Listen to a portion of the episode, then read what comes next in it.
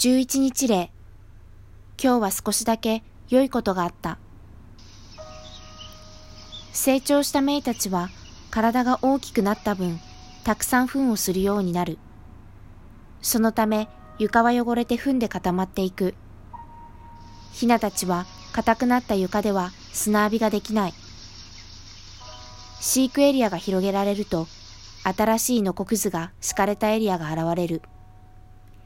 メイたちはすぐに見つけて嬉しそうに砂浴びした。給水器や給餌器もヒナたちの成長に合わせ少しずつ高く持ち上げられていく。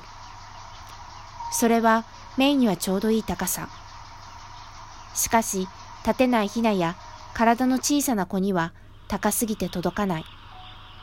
こうした弱った子たちはさらにご飯も食べられず、水さえも飲めなくなっていくのだ。体重327グラム。砂浴び。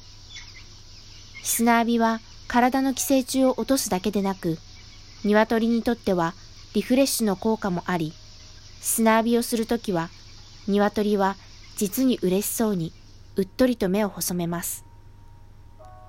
接触と同じくらい、鶏は砂浴びへの動機づけや欲求が強い生き物なのです。